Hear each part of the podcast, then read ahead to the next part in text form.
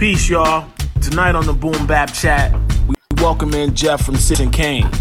Yo, Till, Io Mas, let's get it started. Yes, yes, yes. Let's do just that. I am MC Till. I am Peace. I'm profound. What up, though? I am IB. I am Mas Marad. Yes, yes. And together we bring you the Boom Bap Chat number 95. And we are super excited about tonight's show. Before we get into that, make sure you get into everybody's records here in Cincinnati, Ohio. If you can't visit them in the flesh, just go online, check them out at everybodyrecords.com. And if you don't have a copy of our annual Boom Bap Review books, you can get all three copies for 30 bucks at boombapreview.com.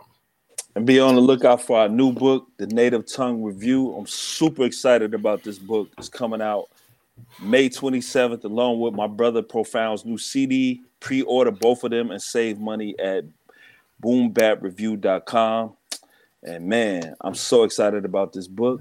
But let's get to the show, brothers. Let's do that tonight. Uh, Boom Bap Chat number 95. We're excited about our guest tonight. We actually have two guests tonight, and I'm going to bring in our first guest here. This is uh, Francesca, Dr. Francesca, who's going to be joining us tonight. Really Yes, glad to have you on to co host with us tonight. How are you, Dr. Francesca? I'm always well. Thank you for having me again. I'm very excited. I'm especially excited because we got someone from Toronto here with us today. No doubt. Yes, yes. Thanks to you. Thanks to you. Yes, thank you for that.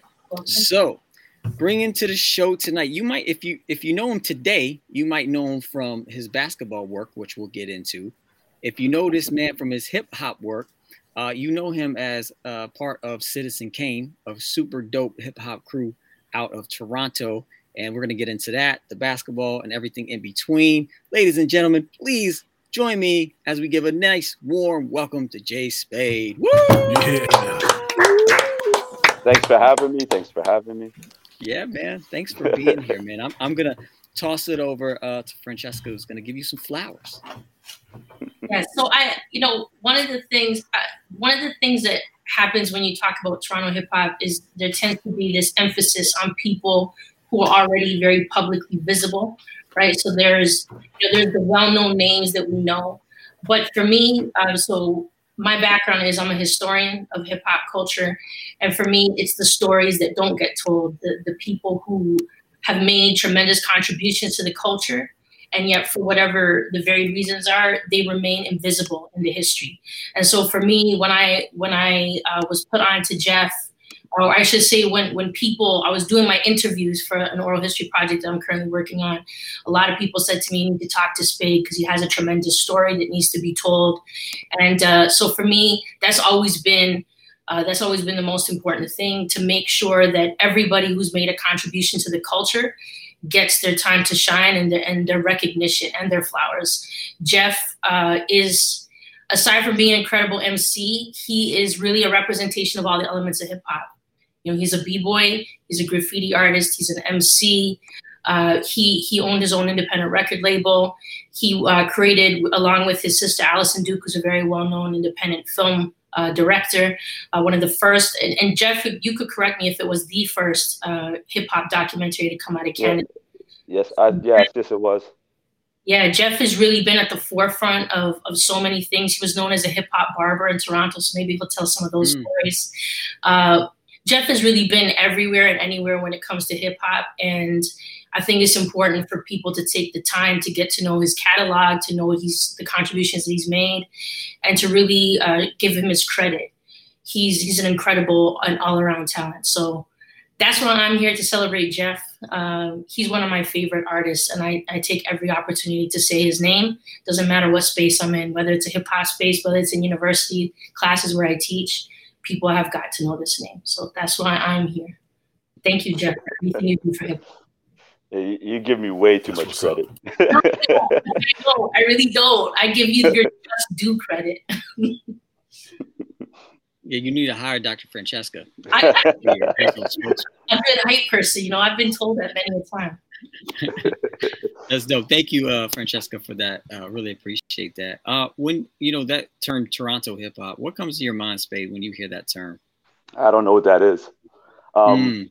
Like uh, back in the days, I'm I, I'm around. I was around when hip hop was was was birthed in the '70s. Yeah. I, I remember those days, right? And where I was in Toronto and where I, where I lived in Toronto, hip hop grew that at the same time it was growing in New York and in the states. Mhm. So I don't know the difference. You know what I Mm. mean? I just hip hop is hip hop no matter where you are, right? Yeah, that's dope, man. I love that. Yeah. And then how how would you say um, how, when as as you were growing up in it? Hold on a second. there- Let- yeah, yeah. Before you go on, um, Yeah. there's something I like to say about that. When like a lot of these artists up here in, in Canada and in Toronto, they say you got to support Toronto or Canadian hip hop, and I hear that a lot, and I understand what they're trying to get to at that. But if, I believe that you just support hip hop. Uh, people should buy what you like, right? And Yeah. and I don't believe the separation of of um, areas and where you live has nothing to do with hip hop. Maybe the sound a little bit, right? But no one should be sounding similar anyways. So Yeah. it's like just support who you like. I never ever got into that um that game of he's from here and he's from there and I don't I only like guys from there and I only like guys from here. I don't I don't believe in any of that. Yeah, sure. You know, I think about like um community and how like like Iomos Profound being from Chicago, they, they've told stories about like you know that they were they were like not gatekeepers, but they were like people that like made sure that you were on point lyrically and on point with your skills and like there was accountability, I guess what I'm saying. And that to me is there's a local a localizing not localized like that's very local, I would think. Is there was there like that in Toronto like well, were there folks you others that were like kind of the not the Yeah. authority figures but like yeah go ahead Yeah, where I grew up, yeah, yeah. Like I grew up where where I grew up, there was like like I'm going way back, right? There was like Yeah.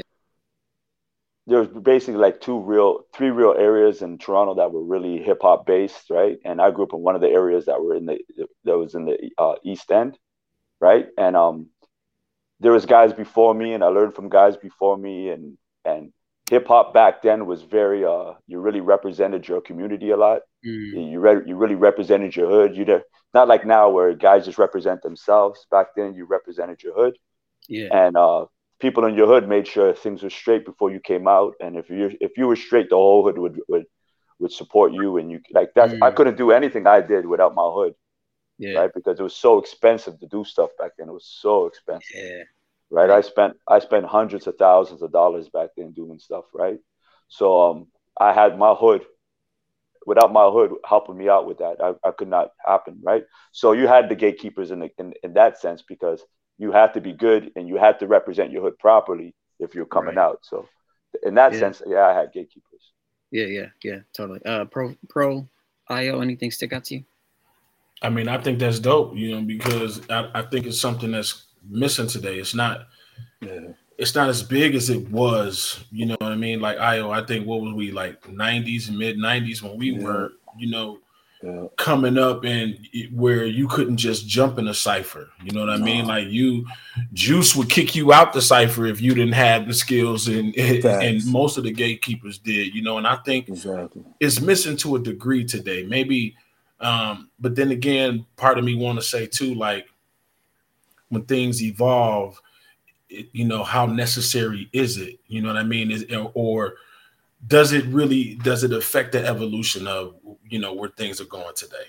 And I don't know. I'm, kind of split. I'm kind of glad that you said uh, evolution because we had an event that I can't, that, not me, but her house had an event and Jeff was on the panel. That had, it was like an old school versus new school, and I love what he said about evolution because that word came up and it Mm. stuck with me, and I had to like write it in my in my like my quote book. You know what I'm saying? So I, I you know I like to hear you know what you like your take on that word evolution because you hear that a lot in Yeah, rap hear- I- music and hip hop. Yeah. It, I hear it in sports. I hear it in everything.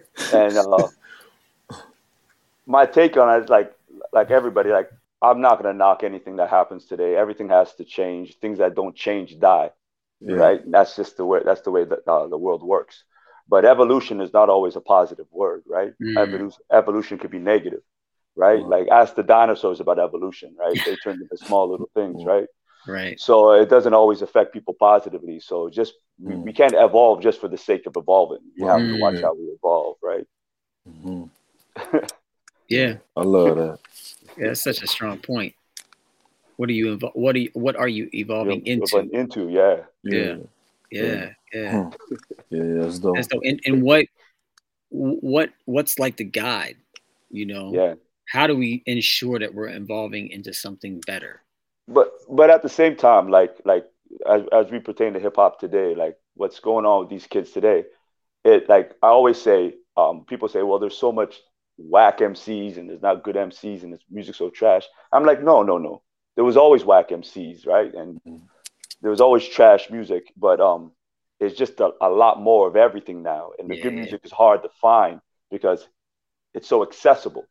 Music, Right. being able to make music is so accessible. In our days, if you had to make music, you had to make sure you were good or somewhat had some sort of following before you made music because it was so expensive and so hard to make.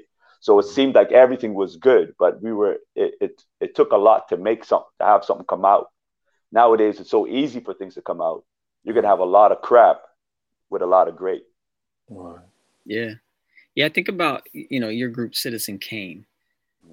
In that in that respect, I'm sure that there were many other groups, many other artists, but Citizen Kane, you know, you all came onto the scene, did did did some stuff, did some touring, did an album.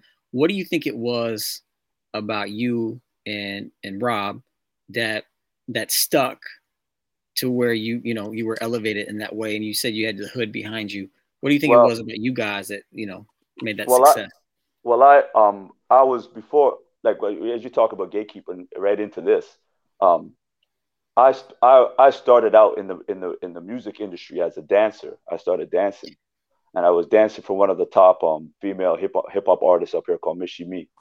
And Mm, we used to go. I used to go on tour with Michie Mee all the time, and I was known as one of the top. I was probably one of the top dancers in the city. mm, And then everybody used to put me in their music videos. So before I started rapping, I was already kind of like a famous person in Toronto, right? Mm. People already knew me, so they were kind of waiting for my elevation, my my my me to evolve into an MC, right? right. What they kind of didn't expect, what they didn't understand, is that uh, I was very hood and I was very street, Mm, right?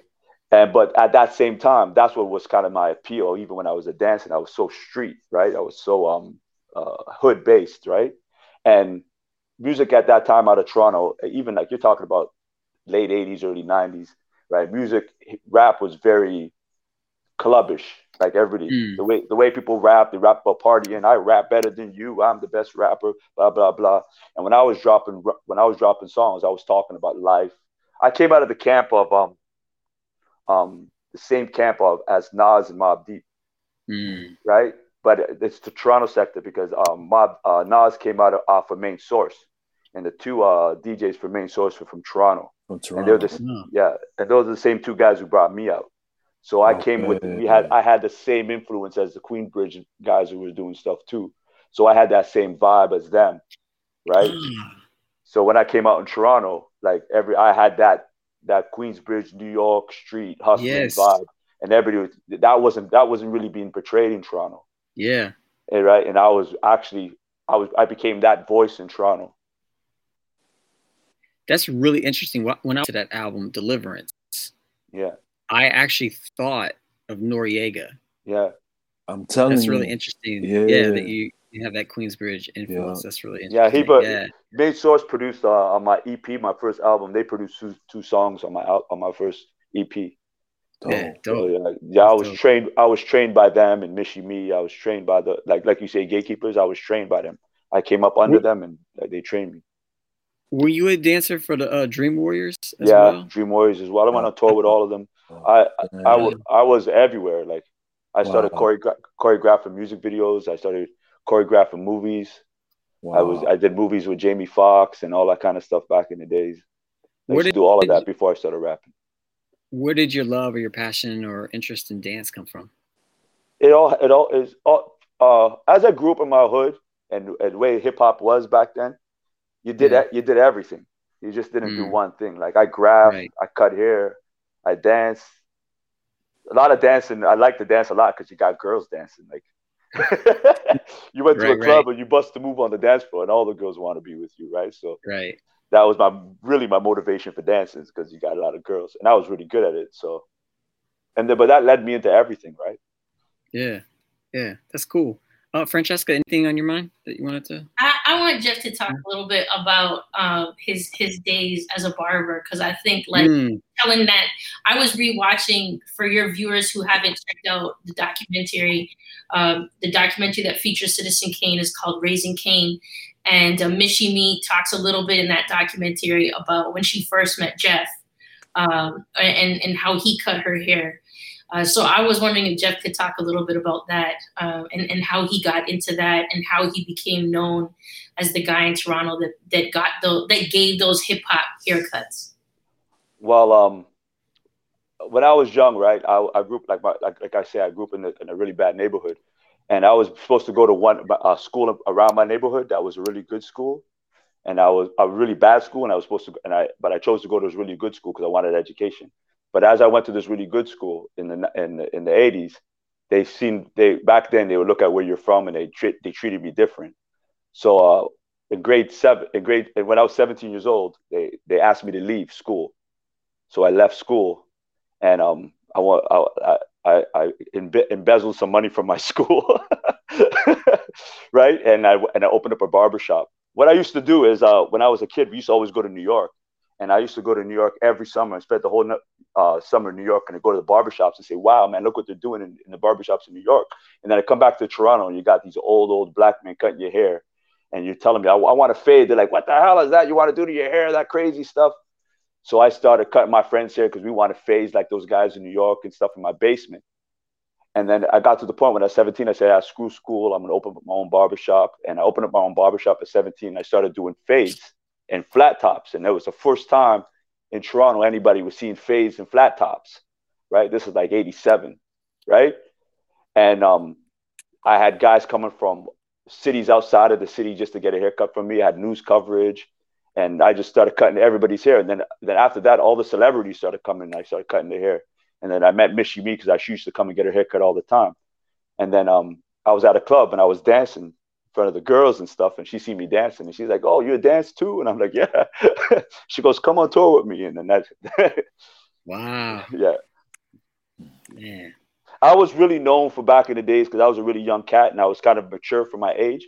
I was really known for going to New York and coming back and bringing up, bringing back what's the latest thing happening in New York. Mm. There's no internet. There's no internet, so no one knows what's going on. You have to actually go down there and bring it back. So I used to bring back fashions. I used to bring back styles and ways yeah. to yeah. You, so I was like so in Toronto, I was so ahead of my time compared to what was going on because I was all I spent the whole summers going to New York. Yeah. So when did when did rhyming? So you're dancing, you're cutting hair, you're doing all the elements, all these cool things. Like when did rhyming kind of elevate for you and and move into the Citizen Kane space? Oh, when I saw Michie Mee, Michie Mee is like the queen of hip hop up here, man. Like she's mm. and she's regal when she did that. She's like like I used to watch her. I used to like we used to joke around rhyme on the street, but I used to watch Michie and, and the way she conducted herself on stage, and and I just thought it was wow, man. And I was like, I could do this. I was I was I used to love uh, English. I used to love mm. writing. I was I love creative writing. And I said, you know, I could do this, and I could get a little bit deeper with it, and I could get a little more poetic with it, right? And I started, yeah. and I started writing. And here's the funny thing: when I started writing, is that my grandfather always said, if you're gonna say something, make sure you say you, you say what you mean, and you don't just you, you don't just mm. jibber jabber, right? So I used to when I used to write down rhymes and I use words, I used to go look up the meaning of words, and and and the meaning of phrases. If someone had a phrase, I'd go, what what does this phrase mean? I go, I used to look up the meaning. So mm. I got I used to like look up the whole history of a word and stuff like that because I was always interested interested interested in words, and so it got me deep, writing deeper. And then I look up writers. I started looking up like like Shakespeare and all these people. Mm. I started mm. getting really deep with it. So I educated myself actually, even through Black history and everything. I educated myself through rhyming. Wow. School didn't educate me. Rhyming educated. Yeah, yeah. I, Iomos, I feel like you said something like that in the past. Hmm? I feel like you, Iomos, are you there, Iomos? Can you hear me? I feel like you mentioned in the past how hip hop was like your education. You know, yeah, well, the, school, the, schools weren't educating you. Yeah, for sure. I, I mean, that. like, yeah. yeah, like especially when it came to like Black History. Yeah. You know what I'm saying? Like knowing who I was, like definitely like the KRS ones, the poor righteous teachers, the you know what I'm saying? Like Jungle Brothers, they filled in the gaps for me. You know what I'm saying? Yeah. Where Yeah, I that- even that- debate my teachers at times. Like, that's not true. Christopher Yeah. Columbus wasn't no hero. He was a thief. Yeah. And he went Well, the wrong way. You know what I'm saying? that That that edu that edutainment album from KRS One Edutainment. changed Yes, changed sir. everything for me. Yeah, Changed everything. Mm. absolutely. when you So- drop Yeah, that, can you it speak- changed everything. Same for me. Yeah, can you, yeah, we, we all we love that album here. Can you speak on that a little bit? What was it about that album? Well, it's the first time like I ever I even thought of uh, of black people in the Bible, right? Mm. You see, I'm, I'm like I'm not like an extremist or anything, but I consider myself a, black Israelite, right? Mm. And just the fact that the uh, um, thinking of the Bible as black changed my whole perception of of who we are and what we are, and, Yeah. and then I then you start thinking about the, now Egypt is black, right? Because all that in school is portrayed as white to you back at least Right. back in the the 80s, right? Yeah. And then when I start realizing this history that I'm learning is there's a black history and not a white history like they're telling me. Edutainment kind of put me onto all of that stuff, right? Mm. Yeah. Yeah. I remember fresh. playing Why Is That? My my homeboy Yeah. had a Suzuki. Mm. And we used to ride all around bumping that joint, dog. Why Like, is that? People Yeah. looking like, yeah, what is you Yeah. listening to? And You- what you you- need to be listening to. That's what we listen to. You know what You, you know what really got me is when, when he did the video and Moses took the the two the, the- the Ten Yeah. Commandments and he threw it on the And turn them turntables. turn, yup. Wow, Yeah. man, that was a wow moment, man. Yeah. that was Yeah. like, yo, that's the and to this day I think that's the dopest scene in a rap video ever. Like yeah, Yeah. for you can't top that, man. Exactly. Yeah, that That was is a fire. dope scene. Yeah, Yeah. I love that album. Love's gonna Me get too, you. I love that. Yeah. Love's gonna get you is Oh. dope as hell. That whole album, just the intro. Take the Yeah. pillow from Book- your head. Yeah. Put a book in it. Like you know what it, I'm yeah. saying? He went in on that album. We gotta sam- we gotta sample that on your album, I Mas. Uh, you already changed- know, bro. That changed everything for me. That changed Yeah. everything Yeah. for me. And I was like, I gotta go to New York. I gotta go down there. I gotta see what's going on. And then I start Yeah. seeing like the Israelites talking on the street corners and the Muslims, mm-hmm. and it just Yeah. changed everything. My whole life changed.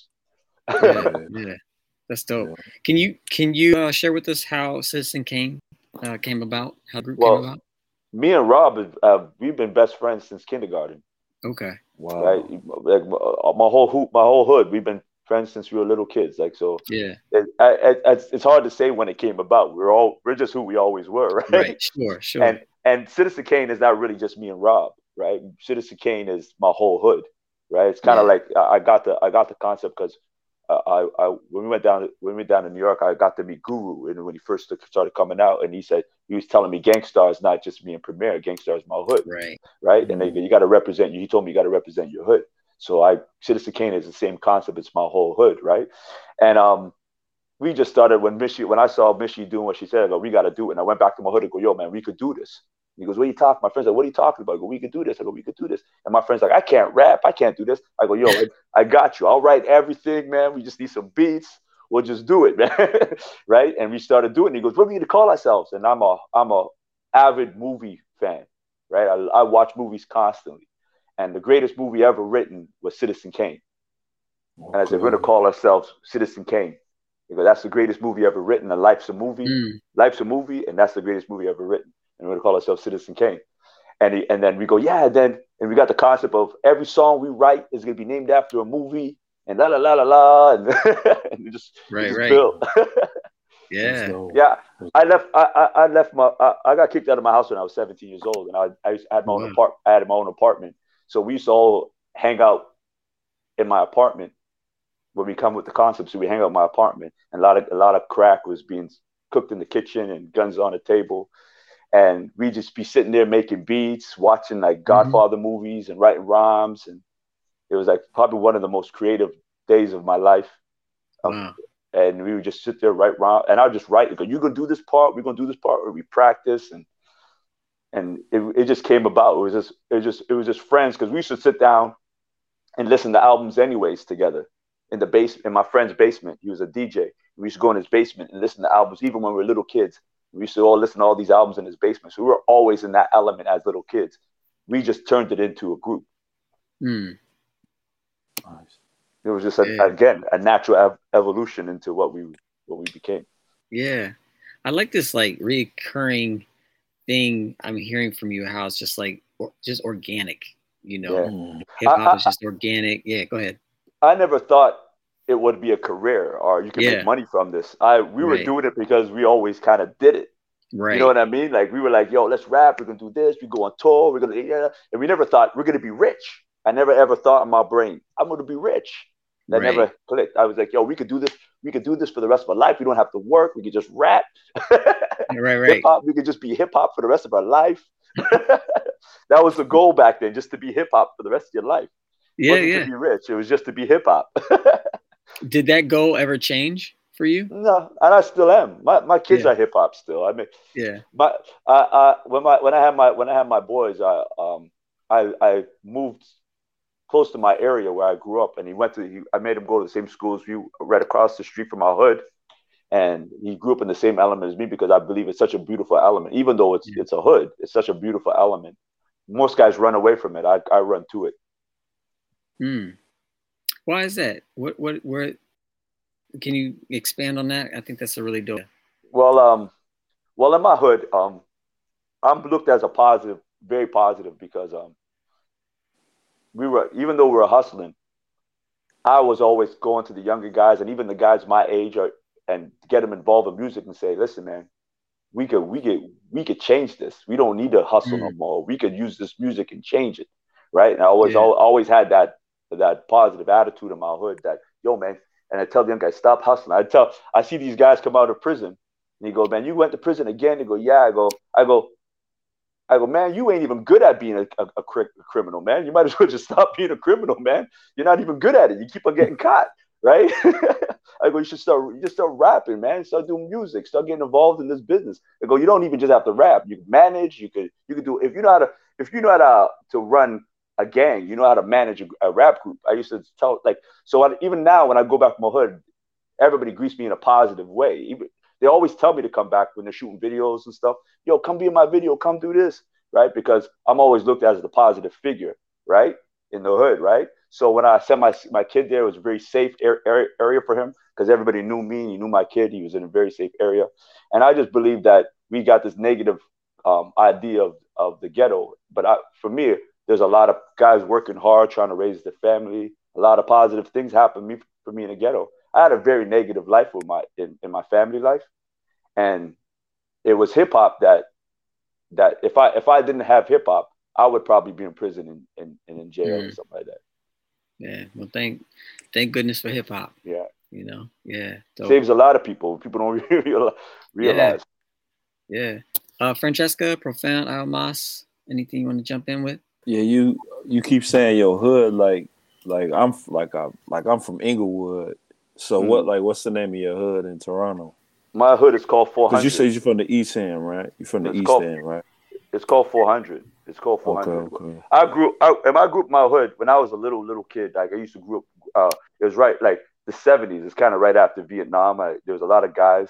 Even Canadians went to Vietnam, right? And you had a lot of guys come to come back to the hood and raise the kids in the hood. And I had a lot of I seen a lot of guys um uh uh have that post postpartum or whatever from um the Vietnam and go crazy on on on the roofs with the guns and stuff. And PTSD. then I had a lot yeah, PSD, yeah, that that's what it is.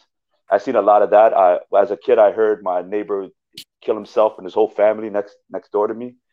And um it was just a bad area, but there was so much positive things happening there. We had we had a biker gang there. We had a we had a Rastafarian gang there, and it was back in the seventies. This was really gang culture was really big. That's another thing hip hop did, right? It kind of got rid of the gang culture, and at least in my area, right? Because gangs started turning into breakdance crews and rap groups and stuff like that, right? But it's called 400 East East End. It was uh, like one of the first hoods in, in Scarborough. It's called like Toronto's bo- broken into boroughs like New York, right? We have Scarborough, we have we have uh, Etobicoke, we have North, North York, East York. There's different boroughs, right? And my hood was the was the one of the main hoods in in Scarborough. It was like one of the biggest hoods for back then, and we represented Scarborough. Dope, dope. Uh, profound or Francesca? Anything you want to chime in with? I'm sitting here listening to the brother, and I, am still just amazed at um, what hip hop really does, you know, and how hip hop brings people together.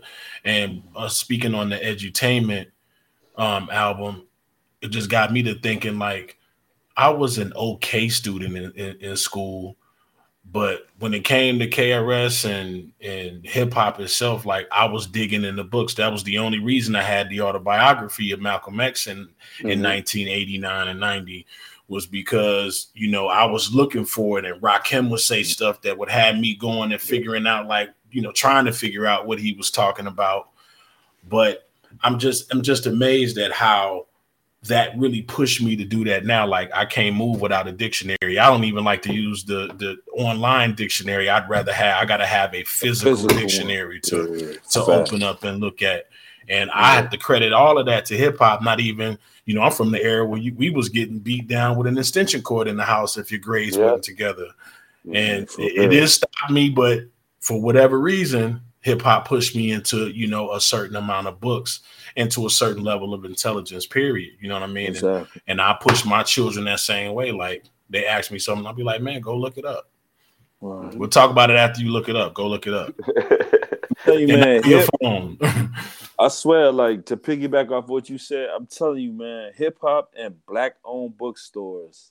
Oh yeah, kept me. You know what I mean? Like, and then the bookstore would have like an open mic, and then they would have building sessions. You know what I'm saying? Like you, we was always around like that type of culture where we was like, yo, let's build, man. And then you got the five percenters. Then you had the you know five percenters, like, man. Yeah. yeah, like let's build God. Like you know what I'm saying. Then yeah, it was just like yeah, man. It was something electric about like just having a knowledge and the understanding of who you are, like coming into mm. an awareness, bro. And I, I, just feel like that's missing today, bro. Especially in a, especially in that era, right? Because we had we were being lied to so much in our education we had no mm, understanding facts. of who we are, right? And that exactly. and, and and if you grow up in a broken home, like I grew up in a broken home where you're not wanted. Mm. And and and then you don't know who you are as a as a people and you're not wanted in your home. It's right. just like you, are just wandering in life, right? Mm. And and hip hop like it just found me. you know what I mean? It just found yeah. me and directed me and now I'm a father raising my kids and I would have never had it like I would have probably went and told my the, my partner who who I rap with. He's he's life in prison. I think I don't. I think he's doing life in prison or he's hiding Man. out. Like I could have went that route, right? But I I he went this way. I went that way. He just yeah. never embraced it as much as I embraced it. Yeah. Man, well, well, again, thankful you embraced it, man. That's great. Yeah, I'm I'm thankful I embraced it. Yeah, yeah, we, we all are. Uh, Francesca, anything you want to uh, ask about? I wanted to, um, you know, one of the things that strikes me about like the Canadian scene that is very different than the US is that a lot of hip hop artists that come out of Canada are largely independent artists, right? They they don't really they haven't had the same kind of opportunity that American hip hop artists have had to get signed to majors for one reason or the other, and um, so Spade is part of that long legacy or trajectory of hip hop artists that created their own independent uh, their own independent pathway uh, through um, his particular record company. Uh, so I wanted to give him a, an opportunity to talk about, you know, he wasn't just an artist, right? He was a business person. Um, he was on the side of, you know, actually producing the material culture of hip hop uh, and and what that was like, right? What was like fighting to be an independent artist in, in the Canadian marketplace. So just to give him an opportunity to talk about that because he has a tremendous story where that's concerned. You, just want me to go into it? yes, I do. Yes, I do. I want launch right into it. So the, the what she's what she's trying to get at, it, it, it kind of hints to it in the documentary, but yeah, what she's trying to get at is that, yeah what when I was when I was coming out and I was telling you I was talk I was talking more more about life and street stuff. Um, we were we were getting a lot of we were getting a lot of um, attention because that epic album was was just drawing a lot of attention from a lot of people. So the label started calling us and wanted to work with us. And the one thing the labels didn't want us to do was was was be that. They didn't want us to be hood right? So we were like, I was having meetings with, uh, I had meetings with Universal uh, the president of Universal Canada, and he was basically telling me on the table, like, uh, uh, we don't like your material is kind of edgy. We don't like that. Uh, it's a little too black. It's a little too street. It's a little too ghetto. You go. You think you could change it for more of a white audience so we could sell more records? he used to. He was telling me that at the table, and I'm like, well, like, how much? He goes, uh, because I had my album done. I was like, here's my album. Here, here's what I want to put out. And he's like, he goes, I don't think this is gonna sell. It's too street. It's too black, and you you only go for one crowd. He goes, I'm not really into it. And I'm like, you're like a 60 year old Jewish guy. You're not gonna. Of course, you're not gonna be into it, right? It's not for you. I told him. And he's like, yeah, but it doesn't. It doesn't make money. He goes, we want more. We want something to get more of the white kids. You know, it's too ghetto. He goes, I don't even think there's real ghettos in here in Toronto, anyways. He told me, right? he was just totally insulting me, right? And I was trying to keep my composure and we asked them how much records uh, do you think we could sell? And it's a thing called Ghetto Gold up here in in Toronto, and um, we and he told us uh, if you sell five thousand records by yourself, he goes, I'll sign you tomorrow. And he goes, five thousand records. He goes, yeah. So we I, we spent all the money, we put it out ourselves and printed it ourselves and everything, and we put it out. Come to find out that they put a block of a, a block on us across Canada. He, he, the record labels, the record labels put a block on us, so we go only sell in our own province, which is like a state. We go only sell in our own state, right? Wow. And um, not only that, we go only sell in our own state. We have to be sold as an import in our own state. So while we're we're competing with other artists who are being sold for like twelve bucks, and I'm being sold for 26, 26 bucks. Right. Wow. This is C, this is days of CD. So they're trying to sabotage. CD, 26. Yeah. yeah, they're trying to sabotage my whole movement here, right? And um, we do it, and then we end up selling like initially we end up selling ten thousand records. Wow! Only in only in Ontario. We're not even allowed to sell across Canada. Wow! And then like it goes, goes up to twenty thousand, and we we end we go back to the meeting with him. We're like, "Yo, man, we sold twenty grand. Let's let's let's do this." And he goes, "Nah, I don't think we should do this. It's not my it's not my my cup of tea. I, I still don't think you guys are going to sell records." And I, and I sold, and I, and I basically the top selling hip hip hop artist in Canada at the time, independently. Yeah. That like it's it's it's it's insane what I'm doing. Yeah. Right? And the labels are like, nah, it's still, and so they're signing all these these these like um really like Nickelodeon type of rappers and mm-hmm. clean cut rappers and putting them in the put them in the spotlight and they're and they're just totally trying to hold me back. And not only that, they they they said, well, we'll kind of work with you. They kind of slide slide us a bit, and they said, well, let's get in the studio and see what else you do. And they paid me to go in the studio, and I went in the studio and did records.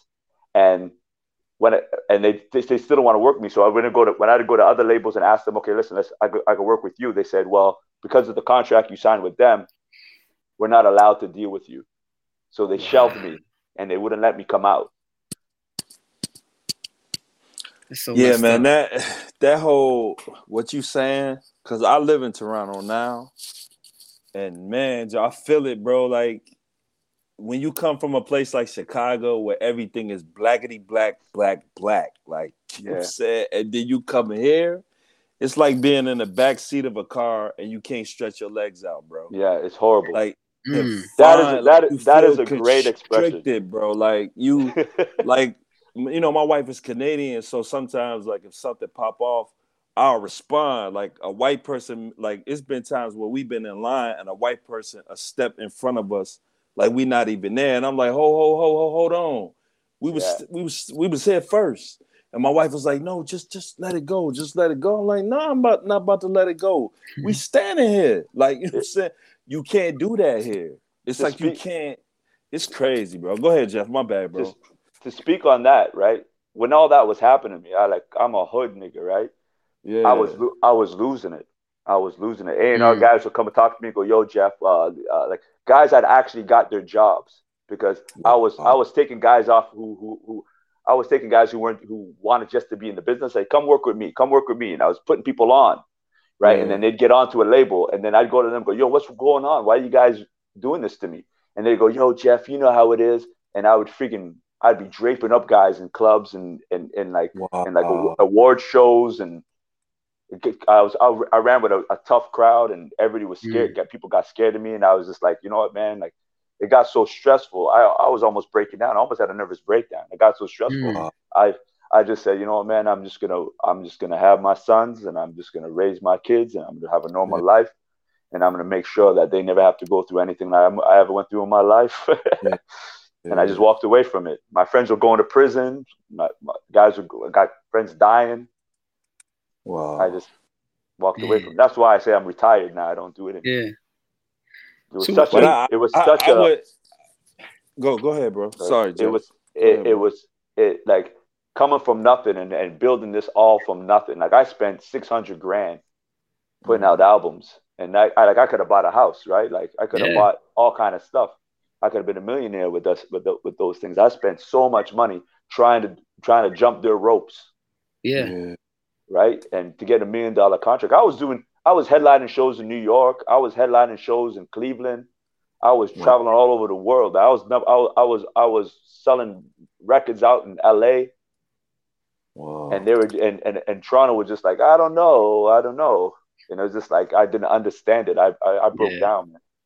I broke down. I could interject to put it into like even greater like industry context. In Canada, we have something called CanCon, which is basically like a quota, a percentage that's given prioritization to Canadian artists. So you have to meet a set of criteria that's part of what is called the MAPL system, M A P L, right? So things like your content has to be created by a Canadian artist.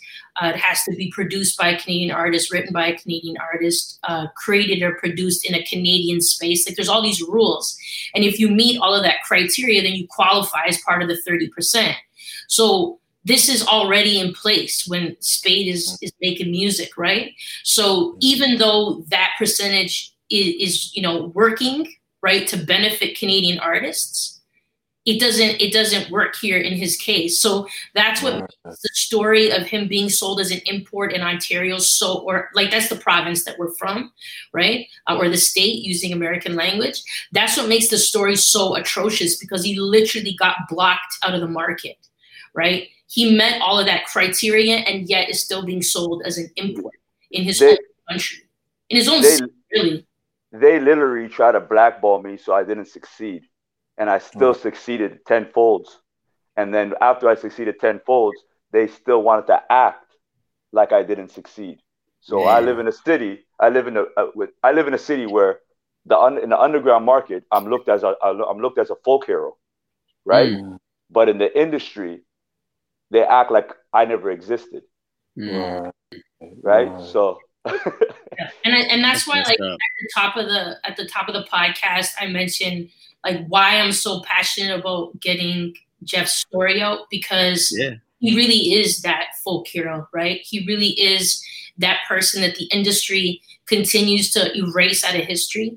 And uh, you know, I've made it part of my initiative as a historian to make sure, and I and I have written about Jeff's story because I want people uh, in the Canadian history books to know who he is. Yeah, I, I- I just I just did a guest lecture and they was like all the Canadian artists that I know they leave they leave. I was like no they, I was like y'all never heard of Citizen Kane y'all never heard of Jeff Du-" like he ain't left he's still here you know what Yeah. I'm saying I'm like Never never got heard of him into it. before yeah it, that's crazy it, it- it's crazy because at the time too, I was I was torn with Redman and and Master Mm. A and, and Masta Ace and Oh, And- word. yeah, I was torn with some like awful like I was I was torn with all kind of guys. I was doing shows for I was opening up for for uh um uh Ghostface and and Raekwon and Nice. Boot Camp Clik. I was I was in that I Mm. was in the I was in that circles, right? Yeah.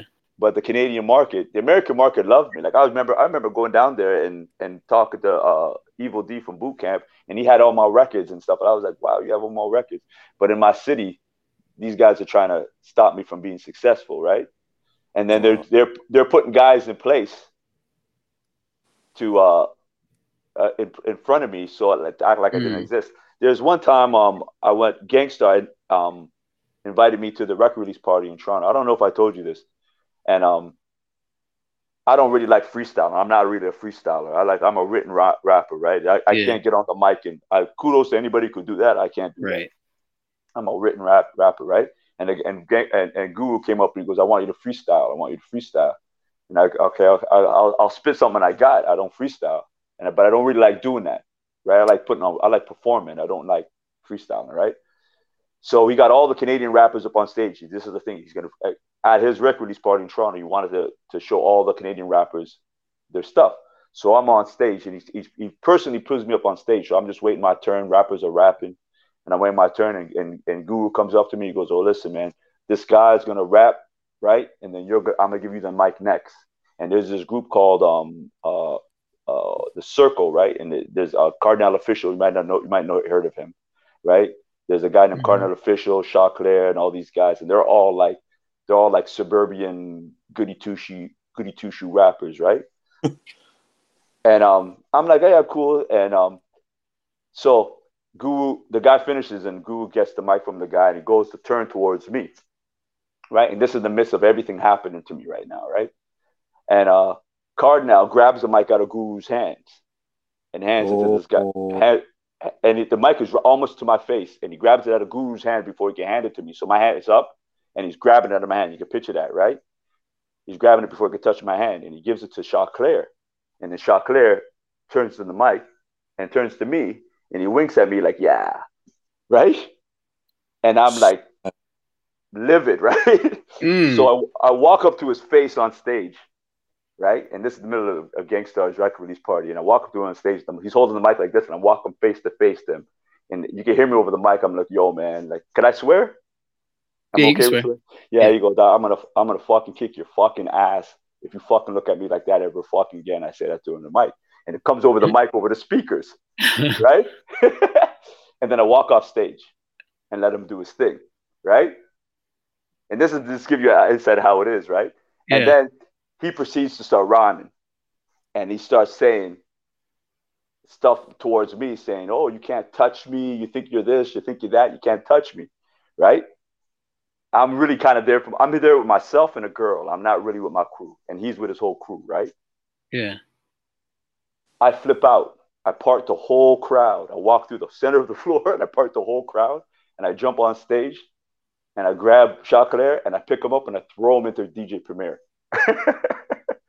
what? He goes flying in the DJ Premier. The whole turntables, everything goes flying. Oh my right? gosh. And I'm and this whole crew is on stage with him. And I'm like, I'm like, what are you guys gonna do? What are you guys gonna do? What I'm here. What are you gonna do? Right? And because I was such a full hero back then, the whole crowd jumped on stage with me instead of jumping on them. Wow. Wow. And I just turned around and walked off stage. That's and that gives you an idea how I was up here. wow. Did you ever talk to Guru after that? No, no. I I was soon soon after I was out of the I, that's the first time I ever heard that story. You yeah. never heard that story, Spade. Yeah, there's wow. more stories like that. Like I, I was, I was flipping out because these guys were, the, the labels were putting these guys ahead of me. Yeah, right? yeah. And they were, they were not proven. I was outselling all of them. Right. the labels were constantly putting them in front of me, and television was putting them in front of me, and I was outselling all of them. And it was just so frustrating. I was breaking yeah. down. I got, I got to the point. I, said, I gotta just, I gotta just stop. I gotta get out of here. And yeah, you made I mean, me not even like them dudes no more, man. you're put. I mean, you're putting so much money, time, resources, all the mm-hmm. relationships that and, have supported you, all that into it. And the worst of it is that, uh, as I look at it, I'm I, I was authentic. Yeah. Like these yeah. guys were just like wannabes. Yeah. Right. Like you you can always tell a wannabe rapper, right? I, am not saying you have to be from the hood, right? But you can always tell a wannabe, right? Yeah. The guy's yeah. name was Choclair, and he was playing like he was the lady's lover, right? It was, mm. just, it was so whack, right? To me, to me, I know I, I, I never say that too much, but to me it was so whack, and I was just like, these guys are not authentic, and I'm so authentic that yeah. you guys are smiling your face, standing in the way of another black man and happy about it. I don't know how you guys can live with yourselves. Mm. I was so pissed. Yeah, rightfully so. Yeah. Yeah, so great. like I had, I had a lot of episodes like that, and I just had to walk away from the industry. Yeah. Francesca, you said you you've written about this in, in Spade's story. Is that published somewhere where people can can buy it or go check it out? It's part of uh, the Journal of Canadian History. So, like I said, I made it my goal to mm-hmm. tell the story in a forum where academics can read it, and eventually, you know, uh, God willing, it's gonna it's gonna drip into Canadian history textbooks. Um, I'm happy to share that with with the, the team here. Yeah. Uh, the article is called uh, "We Don't Have Those American Problems," and it's really about the history of anti-blackness in the Canadian rap music marketplace. Mm. And Jeff is, Jeff's story is one of stories among many of how Black artists and hip hop artists more specifically get treated in Canada. One of the most prevalent questions that a lot of people ask, um, you know, whether it's in the interviews that I have with them or just generally in conversation, is why it is that Canada doesn't have a hip hop industry that's akin to the United States.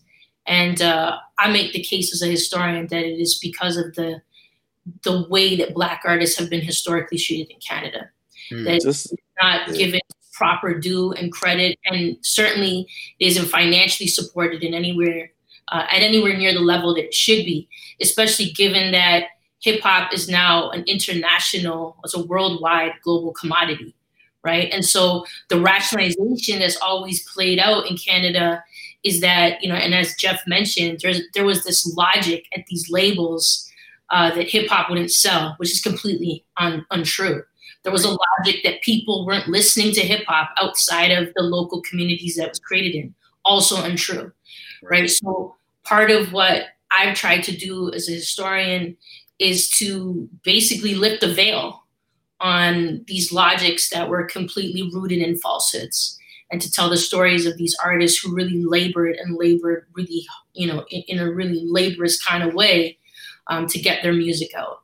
And you know, um, there's other important names, you know, that that really go uh, unrecognized. People like Michelle Geister, uh, who I really think people need to know her name. She's constantly erased out of the history of um, music video history in Canada, hip hop history in Canada. At the level of in, in Canada, we have um, our MTV is called Much Music, and Michelle Geister was a huge name behind that. She was one of the people who was so important to getting visibility across the country, and of course, Much Music was um, being telecast in all kinds of international markets as, as well.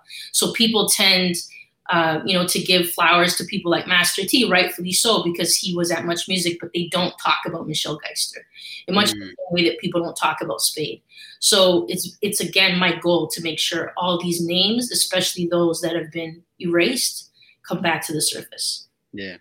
I think that's in. I think that's intentional because we had Brother J on, and even in the academy, you know, like when reading these like academic articles, they always talk about the Kanyes, the Kendricks, the but you never hear them write about the brand Nubians, the poor righteous teachers, the you never hear them, you know what I mean, X Clan. You never hear them write about none of that. And that's reason why I got into the account because I was like, yo, I gotta change that, bro. So me and my my mission and Francesca's mission is very similar because I'm tired of hearing the same dudes. But like Brother J said, the academy, you know, the academy uh, feeds off the industry and the industry feeds off. They work together. You know what I'm saying? So they only mention those that that they they collaborate with or who they who they vibe with, and those that's doing real and those that's authentic, they get erased out of their history. And that got to change, man. That has to change, bro. That has to change. You know what I'm saying? Yeah. yeah. So, Spade, were you about to jump in with something? Yeah, I was just saying, like, it, it like to me, it's a it's very apparent, right? Like, because when I say, um, when they when when they when I'm talking about how they not work, they don't want to work with me. Yeah, it, people have the perception that I wasn't really doing stuff, but I was doing like um, uh, talk shows on television. They had me on talk shows. I was doing uh, sports shows, like you know, you have a uh, TNT, I was I was they would have they would have me on the Canadian talk, uh, sports shows as a, as a guest speaker. I was I was everywhere. I wasn't like I was a small time mm. artist. I was doing big, really big things. I was a two time Juno nominee, which is basically like the, the, the music awards in the states, equivalent of the music awards in the states. I was nominated twice for my albums, right? I was I was a big time artist that they just didn't want to be big time. They just said, no, we mm. can't have this image shown to the world. They didn't want my image shown to the world. And it's just like, and the, and the funny thing is too is I'm I, I was a very lyrical person. Like I was, I, I, would talk very educated stuff. It wasn't like I was spewing, I'm gonna kill you, I'm gonna kill you. That's not how I right. rap. That's not how I rap. I was I was I'm educational. I, if I talk about the street, I talk about it in an educational fashion. Yeah. Right. but they they just they just didn't want my image at all. They want to they want to make it they want to make uh, the world think that everything's hunky dory in Canada. Yeah. Man, it's messed up. It's not. It's Hey, not. be- before we move on um, to celebrating some some hip hop uh, that we all love, I did want to ask the album that you did with Citizen Kane, Deliverance.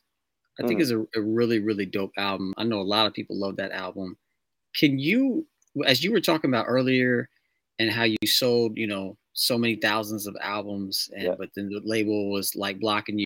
Can you Yeah. place that album Deliverance like in that story? Where, where does that album fall? The album Deliverance was the album I approached them with, Okay. and they said it wasn't good enough. Mm. And then I the then I put it out, and it sold all these. eh, That's the album that sold all the, all these records. And it's a funny thing too, because I they put me back in the studio, and I did two albums worth of material, wow. and then uh, I quit without putting it back out. Wow. So uh, if you ever go on uh, uh, YouTube and you look up uh, Citizen Kane Scartown unre- unreleased classics, it's my double. It's a double album of stuff. It's not even mixed or mastered, and it's the album that it's it's my it's the other album after this album that I, two more albums I was supposed to put out. I was a workhorse. I was like Pac. I was in the studio every all the time, right? And and to me, even when I listen to that album, that album's like ten or twenty years ahead of its time. It- it's probably one of the greatest works I've ever did in my life and it Mhm. never got to come out. So even I love Deliverance. I think Deliverance is amazing. I, I, uh, epic. I love it. But the unreleased classics to me is just like this is uh like there's a work of art that never ever came out, and it's like it's the deepest stuff. Like I got songs that talk about so much stuff, Yeah. right? And and I never and, and and I just look at it like yo, it it to me personally, I think that the fact that they held me back set Canadian music back 10 years. Mm. We, we had to wait till Drake came out to get back on our feet. I believe that if they put me up, this is just my belief. Like people could say no, no, no. But I believe if, if they would have put me out, the effect Drake would have had on the industry, I'm not saying I would have been the biggest Drake, but we would have had that OutKast effect, that Yeah. Yeah. that NWA effect Right. for, for Canada, and they held that back, right? And so they set holding me back set Canadian uh, rap music back ten years, Mm. right? Because I was so like I was so I was very articulate. My second album, I wrote it, and here's a here's a crazy thing about my second album that I wrote.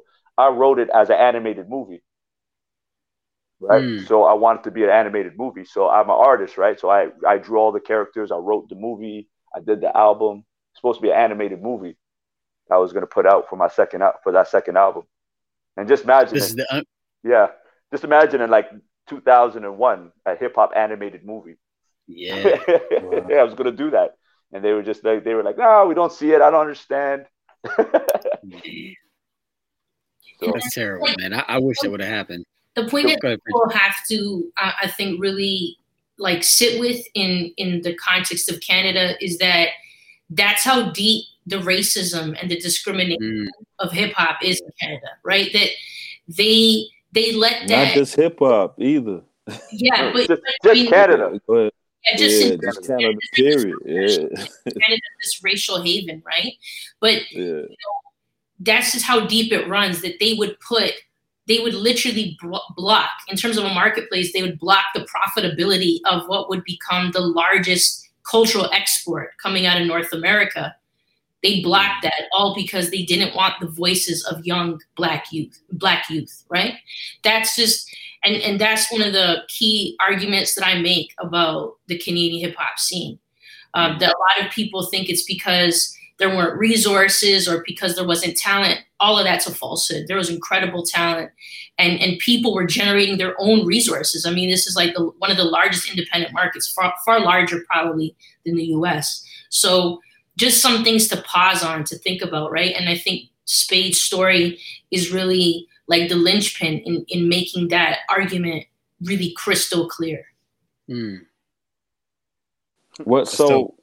uh, this is a question for Francesca and and and and Jeff. What do you think is going to take to change And I, I'm not even talking about hip hop. I'm just talking about in general. Like, what do you think it's going to take? Because you even see it within TDSB schools. You know what I'm saying? Like me having conversations with black students and the things that they have to go through still. You know what I mean? So what do you think it's gonna take for that anti-black, like this that whole aura, what do you think it's gonna take to change that here? I, I'm kind of dealing with it with uh with basketball, right? My son mm. my son is one of the top point guards in um in, in in Canada. And he's about to travel to Indiana for for um an, an AU tournament next weekend, right?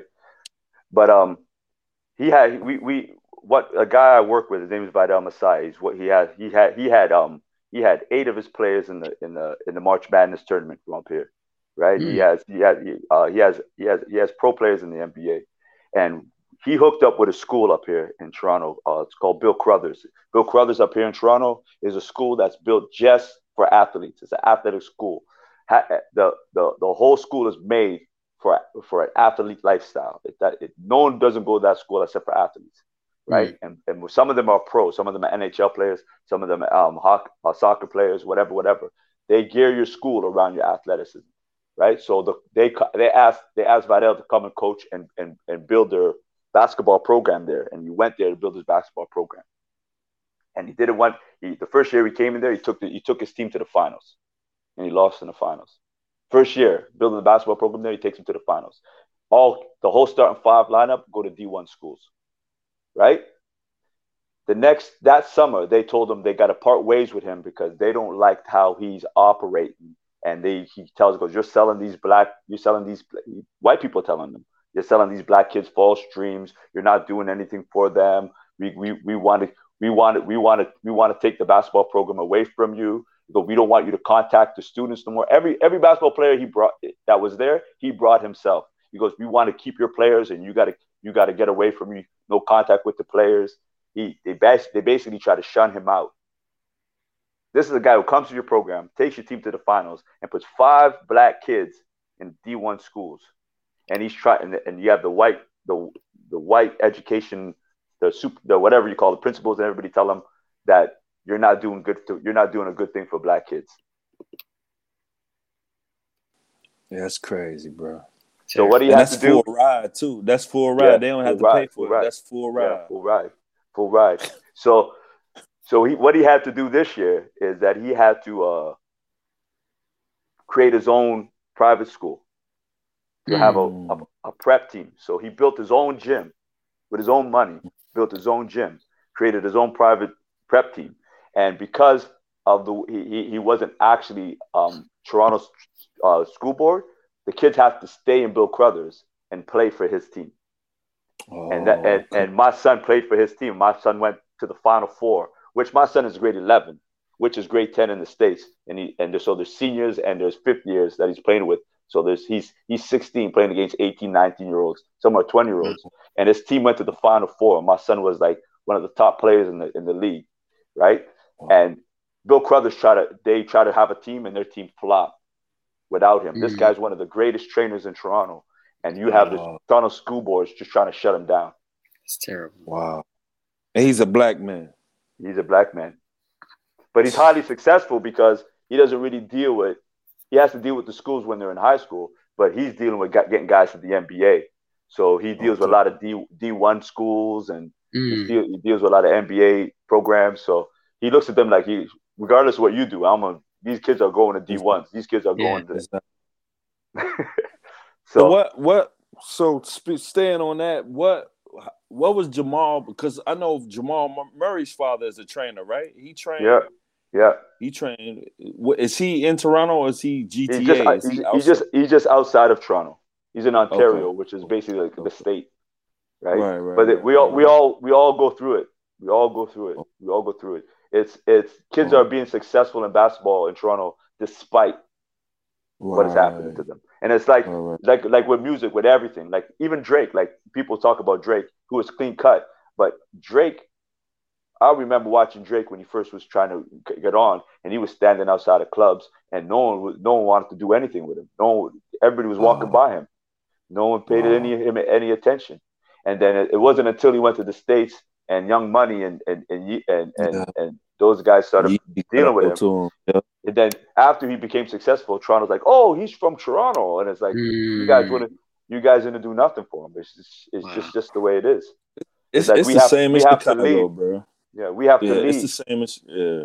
Yeah, we have to leave to be successful, and it's a, it's a sad thing because at the time I was doing music, I never wanted to leave because I had a daughter, and I go, I'm not leaving my daughter. I'm not leaving yeah. my daughter to be raised by a mom. Like I was raised in a, such a bad situation. I'm not I'm not doing that to my daughter. My daughter's gonna have a father. I never I know I don't know my father, so I oh, I refused to leave, and they, they because I wouldn't leave, I I they I have to run into this whole whole problem. Yeah. Well, props to you for standing for your daughter, man. That's dope. Yeah, now, now, now, now, she's married and I have two grandkids. Oh, nice. That's lovely. So it's, it's, a it's a lovely ending. And you and you coach basketball, right? Yeah, I coach. I've been coaching my son since he was since he was a little kid. He was he was born with a basketball in his hand. My sister was a two scholarship athlete. Both of my older brothers were um, champion mm. boxers in Canada. So I come from an athletic family. I was a baller. I used to go to when I said I used to go to New York. I used to go to New York, go go go to anything involved in hip hop, and I used to uh, um, go go go play street ball all the time. Mm. But here's, if you guys have time, another funny story. Yeah. I must have been like uh, I can't remember. It must have been 18, 19. I was in New York, and we went to Manhattan at, at nighttime. We went to Manhattan. We go, yo, we could go to Manhattan. I might have been in my twenties, and we're outside the club. I think it was Funhouse, and we were like, we want to go in this club because um, Andre the Giant and AG are performing. Mm. And we're like, yo, I got to get in this club. We got to get in this club. There's like five of us from Toronto. We're like, we're just teenagers, are just a little bit older than teenagers. I can't totally remember, right? And we're like, how are we gonna get in this club? It's packed outside. And this guy comes walking over to me and goes, You guys, you guys want to go in? Go, yeah, we want to go in. He goes, Okay, listen, give me 20 bucks. And when I go in, you you follow. And I said, We gave him 20 bucks. And we're like, I hope this guy doesn't rip us off. So he goes, Okay, now. And then we go to the door and we walk in. And when we're walking in with his whole crew, there must have been 30 dudes. And we're walking in, and we're not even going through the, the metal detector. We're going around the metal detector in my head, right? And then we're inside. We go, yo, yo, we're in, and then I'm partying with these guys. They're from the Bronx. I'm like, yo, you were partying with these guys? Yeah, yeah, yeah, yeah, yeah. And they're champagne. It's the first time I ever seen people drinking champagne in the club. I'm like, yo, champagne in the club, right? We're in the club. And then the guy who's the guy who let us, who, who I gave the money to and everything. We look on stage, and then um, Andre the Giant is introducing him, and it's Fat Joe. Yo. and he starts rapping on stage, and he just come out with his song. Hey, yo, you gotta let him know, Joe. You gotta let him know. And we're like, yo, that's the guy who let us in this back. That's dope. That's dope. So that was, I was I was experiencing a lot of stuff in New York at the time, right? Like, yeah. You know, I had a different mindset in Toronto because I was I had this New York experience all the time. Right. did you, did you, did you have you have family in New York? That's how you. Yeah, I have family in, in Flatbush. Mm. So we go eh, like I like when I say I go to New York, like I would not. It's not just for a week or two, whole yeah. whole summer. We mm, stay in New wow. York for the whole summer, and we go to everything. I'd go to any concerts, parties, everything. Right. Just trying to experience the culture, and it's like like once I found hip hop, I, I fell in love, man. It's That's dope. That's dope. Uh, any any final questions from the crew tonight? No, I'm good. This was great, man. Yeah, man. Yeah, this is good, man. No doubt. Um, cool, cool. Well, listen, the, the last thing that we like to do, uh, second to last thing, is uh, we like to celebrate some of the albums that uh, we know you like, uh, know you love. Mm-hmm. So uh, we're gonna play a little little game of sorts, uh, kind of a storytelling game tonight. I'm gonna I'm gonna show you two uh, separate albums, and uh, if you can just you know take them in for a moment, and if anything comes, if anything comes to your mind, I'll, I'll, say the titles too. If anything comes to your mind, any stories, any memories of either album or both album or the group, whatever, uh, you can you know share those stories with us tonight. All right, sound good? Yeah. All right. All right. First two to help you uh, spark some memories. We got the infamous Mobb Deep, and then their follow up, Hell on Earth, yeah. Mobb Deep. Yeah. Uh, I think P is one of the greatest rappers that ever walked this planet. Mm. He's, he's the master of simplicity, which yeah. people underestimate. Everybody's trying to be complex, and he's the master of simplicity, straight yeah. to the point. Uh, changed everything for me too. Like like it it, it uh just the fire behind their words and and and and the melodic the, like just the way their music was just amazing to me the production's amazing to me i used i used actually one of the producers named product he did some he did some songs for me on my on that uh, double album yeah this mm. that's my group right there oh, oh, yeah yeah do you did you ever get into those uh, debates on which album is better these two no i don't do that yeah good i like I that i don't do that you I, couldn't have you couldn't have one without the other yeah, yeah. I feel like this is one of the best one-two runs in hip albums. Are just. So uh, hey man, I just think the whole run was like like like even uh even a P single, is his, is single project was off the hook. Yeah, yeah, yeah, yeah. That keep it thorough. Yeah, one of my favorite beats of all time. All right, two. Maybe not the first albums you think of when you think of this artist, but I'm just curious to know your thoughts on this, or if they bring back any memories. This is uh, God's Son yeah. by Nas yeah. and Street's Disciple by Nas. Yeah, they're not my favorite works, but anything Nas touches lips on is is amazing. is a, is a work of art to me. They're not my favorites. I, lo- I love them though. I listen to them all the time. I listen to Nas anytime, man. Um, me, I'm a, I'm more of an Illmatic uh, uh, and, and, yeah. a, and, and a Stillmatic. I think Stillmatic is one of his, even though everybody loves it, I still think it's underappreciated. Yeah, Stillmatic. Yeah, like yeah. Uh, the song "Poison" is is mm. is insane. Is ingenious. Yeah, right? that's what Sorry, I'm going off. I'm going off topic for you. No, you're good. You're good. No, it's all good. It's just, this is why we we celebrating these artists and these albums, man. It's all good. It's all good. All right, the last two of the night. To me, I'm saving the best for last, but you know, you may you may think differently. All right, last two here. We have Daily Operation by Star. Oh God. And Hard to Earn by Gang Starr. Ah. What are you doing to me? Why are we doing this? Why we Why don't you just put like uh Halle Berry and and Nia Long? Like I don't know. I don't know what to say, man. Like Guru is a master, man. Like yeah. Premier is a freaking architect. Like I I I don't know. I I I, actually the first time I met him was at Much Music. Michelle mm. Geist Michelle Geist introduced me yeah. to him. I spent the day with him, and he's just such a, a chill a chill a chill brother, man, and mm. very insightful. He educated me on a lot of stuff, man. Like yeah, he's a master. I, I look at him as a master, like just a master. Like he he might not like he's the guy who who who showed me that your flow doesn't have to be like po- totally on point and rhythmatic. It doesn't have to be, right? It's right. what you're saying is more important than anything, right? Because if you look, if if you were to like, if if if you look at Guru, if Guru t- was out today and rapping the way he was today, a lot of guys say ah, right? You never heard him to go ah, but right that was part of it. That was part of the, the, the sound and the ingenious of Guru was is just the way he delivered his delivery was just yeah. You just you, you just you have to stop and listen to him. Yeah. you know what I mean? Most love, of the voice, yeah. I love like like those albums. Like I'm not a I'm not a type of guy to say this album's better than that album. This album's yeah. better than that album. I, I don't really like doing that.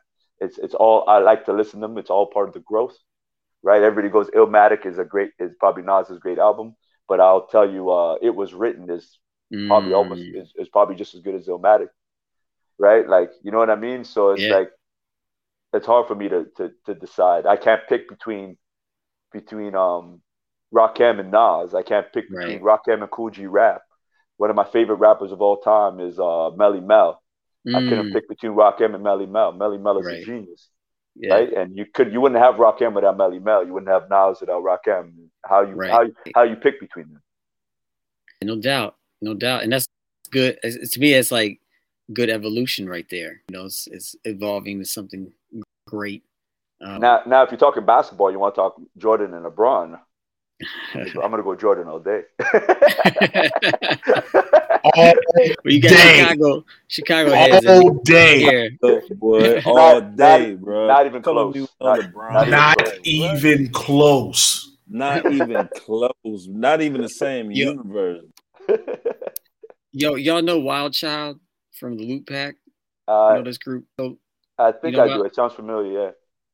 So Madlib's group, the Lootpack. Yeah, yeah, yeah. They yeah. put out a, yeah, yeah. So anyway, uh, but Wildchild solo MC, he's he's done some some dope stuff through the years. He just put out an album, and I think it's his son. He has a song on his album with his son, and his son is arguing that LeBron is the greatest of all time, okay. and of course, Wildchild's arguing that you know Michael Jordan is the greatest. Not a debate. It's a great, great uh, song. Before we leave, I on this topic, on this topic, I, I had a great statement. Okay, the NBA today. See NBA today, how great LeBron is, and Steph Curry and Kevin Durant. Okay, let's take Ja Morant, right? What if Ja Morant was to take that team he has today and three-peat a championship with that team? Hmm. Right? And then come and then come back and three-peat again. Yeah. You'd be calling him a, a you'd be calling him a greater player than LeBron. Right? Oh yeah. Right? So the equivalent of Jordan doing that because because LeBron is basically Magic Johnson. Steph Curry is basically Larry Bird. Mm-hmm. Right? Kevin Durant is, is basically Larry Nance. Right? Oh. Or George Gervin. Or George Gervin. Right? Yeah. So Jordan, you have to understand what Jordan did. Yeah. Right? LeBron, he never did that. He never took right. a team out of the out of the gutter and, and brought them into like exactly glory. glory. That's the only debate of the GOAT. The only reason why Wilt is not called the GOAT because he couldn't do it. The only reason why Wilt, um, uh, Kareem is not called the GOAT because he couldn't do it, right? The only reason we call Joe Jordan the GOAT is because he took a team out of obs- obscurity and he brought them into the to be one of the greatest teams of all times. Yeah, that is the hardest thing to do with basketball. Yeah, that's the hardest and thing he, to do. And he retired, went and played baseball. That's crazy. Came back and did it again, bro. Yeah. So I, Jordan, um, LeBron failed in that. He couldn't do yeah. it. He couldn't bring his Cavs to that. He had to leave. He had to join up, just like yeah. Kareem had to join up, just like Wilt had to join up. He had to. He couldn't do what Jordan did. Yeah. Right. Every other argument doesn't matter because that's the argument. yeah, I think pre- yeah, sorry. Go ahead, Till. My bad. My bad. I, just, I think you're preaching to the choir in this group. So no, I'm just oh, saying, yeah, like when, yeah. when people argue, when people, oh, he's a better passer. He's a better. He's a better. It doesn't matter what he's better at. The end result exactly. matters, right? You understand? Right. Like, like if if you if you're a restaurant, you have 25 dishes, and I have five dishes. You're 20. You might have 25 dishes that are all mediocre, and I have five dishes that are banging. I'm a better restaurant, right? I don't have to be a all round player, right? If I have six, if I have two, three peats, I'm better. My end result is better. My game yeah. plan worked. Yours didn't. And, and Jordan, Jordan just got a different level of dog in him, bro. Yeah. That LeBron yeah. just don't have, bro. Yeah. Like yeah. Jordan to put the whole team on his back. I'm winning well, this game. I'm winning well, the, this series. Like the win, the win scoring and the win defense at the same at the same year just shows you how dominant of a player. Facts. Say that again, Spade. Facts. But I could go on forever about Jordan and, and LeBron. And I think LeBron's amazing. I, I yeah. coach basketball. I, I show people what LeBron's doing. I think he's an, an uh, a, a, basketball genius. Yeah. He, he, just ain't Jordan. Yeah, yeah. No. and he doesn't have to be, you know. That's that. I mean, these debates are fun. Same in hip hip hop debates. I mean, they're fun to have, but yeah. at the end of the day, not everyone needs to be a Jordan, you know. Not everyone needs to be a Nas. It's all good, you know. Yeah. We can celebrate everyone. There only can be one. There can only be one. That's right. Yeah, no doubt, no doubt. Well, listen, Spade, man. Uh, the, the, way we sign off uh, is uh, we do shout outs uh, on the hip hop, uh, the Boom Bap Chat, since it's a hip hop show. So we'll go around the circle. I'll let you go last with your shout outs, and uh, that'll take us out of there. So, um, we'll start with Profound. Profound, who do you want to shout out tonight, my man? Man, I'm gonna keep it short, man. We shouting out the Profound Six as usual, the Boom Bap Chat crew, and definitely Brother Spade, man. It's an honor to meet you, man. I didn't know you before tonight, but I know a lot about you, and I was cheating because this Deliverance album is absolutely crazy. Canada, y'all crazy. If y'all didn't sign this man, I don't know what y'all doing, but uh, man, I- I'm glad to know you now, and I'm gonna keep pushing it forward too, man, because uh, this is absolutely incredible, man. I'm so honored to meet you, bro. Right on. Thanks, Profound. Iomos. Man, shout out Chicago, shout out Toronto, shout out the Boom Bap Chat brothers, um, Francesca being here, my sister, and shout out to Jeff, man. Much respect to you, bro. Like for real. Um, thank you for taking the time to come through and like sharing your stories and like you know what I'm saying? I'm I'm definitely gonna work with Francesca to make sure your name ring out, bro, cuz you you definitely deserve the props, you know what I'm saying? So a lot of these artists are standing on your shoulders and the work that you did. So salute to you and respect, man. Thank you for taking the time to come through, man. Salute. For real. Thank you, Iomos. Uh, following you, I, I want to also shout out Francesca. Thank you for being here and uh, thank you for the work uh, that you're doing. It's very important work and we really, really appreciate it. Uh, thank you for making this night happen. So shout out to you and uh, Spade. Shout out to you, man. At, you know, echo my brothers that you know just pr- appreciate you um, and you know your legacy. And what I heard a lot of tonight was just like, you know, in the midst of like all this terrible stuff, all this these crazy things, all just just evil, really. Like you responded and you responded well. You know, it just sounds like you make good decisions in the face of like, you know, all this adversity. When you you know you talked about like you're just like really feeling it and about to go crazy. Like you you made some good steps and it sounds like you you know you made some decisions that were really healthy decisions for yourself and for your family and you know that's just you know something we get excited about around here when people make good decisions like that for you know family and, and community and people we love man so i appreciate that about you yeah i almost said he fought the good fight that's right and uh, hopefully we can like i almost said we can join francesca in the work of you know make sure your story gets out there to more and more people so uh, just appreciate you coming on man sharing you know some of your time with us and sharing your story with us so really appreciate you man so shout out to you. And I'll throw it over to Francesca for your shout outs. So I'm, I'm gonna be the woman on the panel. And on the last day of Women's History Month, because it is the last day, I'm gonna shout out two really important women out of Toronto, and that is Michie Mee, uh, royalty of Canada mm. in the hip hop scene, and also Michelle Geister, who is an incredible force and was so important to pushing the culture across the country and uh, into different spaces. So much so that I remember the first time I met um, I met uh, Shaheen Ariefdien, who is a really well-known MC out of South Africa, uh, part of a group called Prophets of da City. He told me the first hip hop he saw actually wasn't from the states in apartheid South Africa. It was actually Canadian hip hop. So mm. um, that's thanks to the people at Much Music.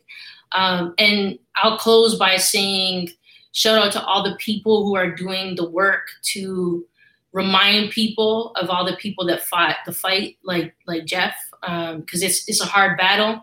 A lot of people are inclined uh, to do the easy work, to promote the people who everybody remembers, because it's hard to do the work in the trenches, to dig up these stories and tell the truth about what's happened. So respect to all those people. And on a personal, I just want to thank Jeff because when I started doing this work on archiving Toronto hip hop, um, it was very hard for a variety of reasons. The fact that I'm racialized as white, the fact that I'm a woman, it was difficult to get people to talk to me, and it still is. Uh, I have private exchanges that are quite tough, and I'll never forget. I called Jeff one day, and uh, Jeff, in his way, reminded me that I have to keep pushing forward and doing the work because some people don't catch the vision. Jeff is a visionary, and that's what's come through in the conversation today. And he's modeled for me, but also shared those words, those insightful words that even when people don't believe what you're doing, don't believe in you and what you're doing, you still have to push forward. So thank you, Jeff, for just being a mentor in that way. I appreciate you so, so very much. Thank you, Francesca. And Spade, we'll give you the last the last uh, round of shots. You guys are giving me so much praise. I don't know what to say. I I feel very undeserving of it um, I just kind of did what I loved. And uh, Francesca, man, you've been, only been a blessing in my life. So whenever you need me, whenever you call, I'm, I'm going to answer. Just remember that, right? Um, thanks, guys, for this. This is amazing. I love talking hip hop. I'll talk hip hop till I die, mm-hmm. right? And I love being surrounded by like like minds. It's one of the greatest things. Yeah, uh, uh, I just want to. I don't want to shout at anybody. I don't really kind of I stick to myself a lot now. But um, I just want to say to everybody, uh, I wrote an article a long time ago when I was st- when I was still doing my music, and um, I believe that um, it might sound weird, but I thought I believe that hip hop was kind of God sent to the world. Mm. Uh, it's the only culture that's being practiced by every culture in this world, by every people in this world around this world. Mm. It, it, it, it, it touches anybody from any race, color, creed, religion, whatever. Everybody relates to this hip hop. And if people don't see the magic in that, they're missing the beauty of the world, right? Because it gives you a voice to say anything. You know what I mean? And it makes you lets you express yourself the way you need to express yourself. And that's why one MC doesn't sound like another MC, and neither they shouldn't. And they shouldn't be saying the same things as another MC. They should be talking about their life and they should be sharing their love and their life with the world. And that's all I want to see happen with hip hop for the rest of my life. Mic drop. That's dope. and on that note, we say Peace. peace, peace, peace, peace.